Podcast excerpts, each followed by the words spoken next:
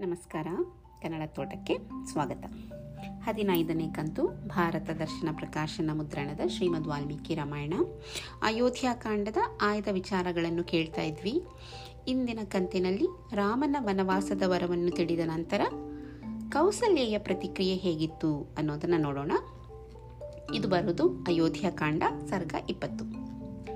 ಶ್ರೀರಾಮನ ಮಾತುಗಳನ್ನು ಕೇಳಿದೊಡನೆಯೇ ಕೌಸಲ್ಯಾದೇವಿಯು ಕಾಡಿನಲ್ಲಿ ಕೊಡಲಿಯಿಂದ ಕತ್ತರಿಸಿದ ಸಾಲ ವೃಕ್ಷದ ರೆಂಬೆಯಂತೆ ಅಂತರೀಕ್ಷದಿಂದ ಕೆಳಗೆ ಬಿದ್ದ ದೇವತೆಯಂತೆ ದೊಪ್ಪನೆ ನೆಲದ ಮೇಲೆ ಬಿದ್ದು ಬಿಟ್ಟಳು ದುಃಖಕ್ಕೀಡಾಗಲು ಅನರ್ಹಳಾದ ಬುಡವನ್ನು ಕಡಿದ ಬಾಳೆಯ ಕಂದಿನಂತೆ ಕೆಳಕ್ಕೆ ಬಿದ್ದು ಮೂರ್ಛಿತಳಾದ ತಾಯಿಯನ್ನು ಶ್ರೀರಾಮನು ಒಡನೆಯೇ ಹಿಡಿದೆತ್ತಿ ಕುಳೇರಿಸಿದನು ಭಾರವನ್ನು ಹೊತ್ತು ಶ್ರಮವನ್ನು ಪರಿಹರಿಸಿಕೊಳ್ಳಲು ನೆಲದ ಮೇಲೆ ಬಿದ್ದು ಹೊರಳಾಡುತ್ತಿರುವ ಹೆಣ್ಣು ಕುದುರೆಯಂತೆ ಅತಿ ದೀನಳಾಗಿದ್ದ ನೆಲದ ಧೂಳಿನಿಂದ ಆವೃತಳಾಗಿದ್ದ ಕೌಸಲ್ಯಾದೇವಿಯನ್ನು ಶ್ರೀರಾಮನು ಮೈದಡವಿ ಸಂತೈಸಿದನು.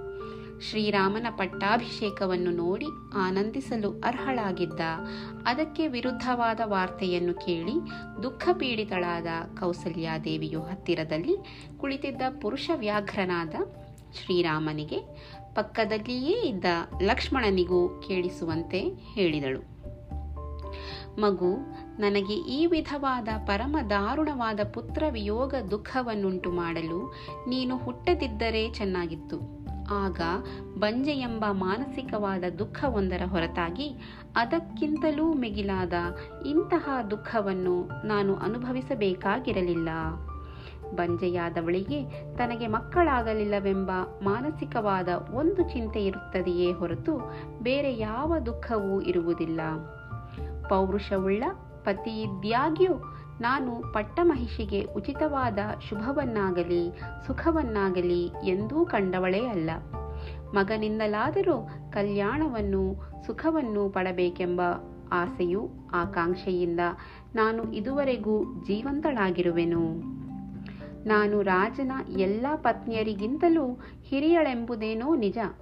ಆದರೆ ಮಾತಿನಿಂದಲೇ ನನ್ನ ಹೃದಯವನ್ನು ಸೀಳೆ ಬಿಡುವ ನನಗಿಂತಲೂ ಚಿಕ್ಕವರಾದ ಸವತಿಯರ ಕೇಳಬಾರದ ಮಾತುಗಳಲ್ಲೆಲ್ಲವನ್ನು ನಾನು ಅನುದಿನವೂ ಕೇಳುತ್ತಲೇ ಇದ್ದೇನೆ. ರಾಮ, ಆದರೆ ನನ್ನ ಹೃದಯವು ಬಹಳ ಗಟ್ಟಿಯಾದುದು. ಏಕೆಂದರೆ ನಿನ್ನ ವಿಯೋಗ ವಾರ್ತೆಯನ್ನು ಕೇಳಿಯೂ ನನ್ನ ಹೃದಯವು ದುಃಖದಿಂದ, ಆ ವೇಗದಿಂದ ಬಿರಿದು ಹೋಗಲಿಲ್ಲ. ವರ್ಷ ಋತುವಿನಲ್ಲಿ ಮಹಾಪ್ರಭೆಯಿಂದ ಕೂಡಿರುವವನೇ, ರಾಮ, ನನಗೆ ಮರಣವು ಒಡನೆಯೇ ಪ್ರಾಪ್ತವಾಗದಿದ್ದರೂ ನೀನಿಲ್ಲದೆ ನನ್ನ ಜೀವನವು ವ್ಯರ್ಥವೇ ಸರಿ. ಆದುದರಿಂದ ಕರುವನ್ನರಿಸಿ ತಾಯಿಯು ವಾತ್ಸಲ್ಯದಿಂದ ಅದರ ಹಿಂದೆಯೇ ಹೋಗುವಂತೆ ದುಃಖದಿಂದ ಅತಿ ದುರ್ಬಲಲಾಗಿರುವ ನಾನು ನಿನ್ನ ಮೇಲಿನ ವಾತ್ಸಲ್ಯದಿಂದ ನಿನ್ನ ಜೊತೆಯಲ್ಲಿಯೇ ಅರಣ್ಯಕ್ಕೆ ಬಂದು ಬಿಡುತ್ತೇನೆ ಹೀಗೆಂದು ಕೌಸಲ್ಯಾದೇವಿ ಹಠ ಮಾಡ್ತಾಳೆ. ಮುಂದೆ, ತಂದೆ ಆಜ್ಞೆಯಂತೆ ನೀನು ಹೋಗಬೇಕು ಅಂತ ನಿಂಗೆ ಅನಿಸಿದರೆ, ತಾಯಿಯ ಆಜ್ಞೆಯನ್ನು ನೀನು ಅಷ್ಟೇ ಪಾಲಿಸಬೇಕು. ತಾಯಿಯ ಆಜ್ಞೆಯಂತೆ ನೀನು ಎಲ್ಲಿ ಹೋಗಬಾರ್ದು? ಅಂತಲೂ ಶರತ್ ಹಾಕಿ ನೋಡ್ತಾಳೆ. ಇರಲಿ. ಮತ್ತೆ ಸಿಗೋಣ. ಪ್ರೀತಿ ಇರಲಿ.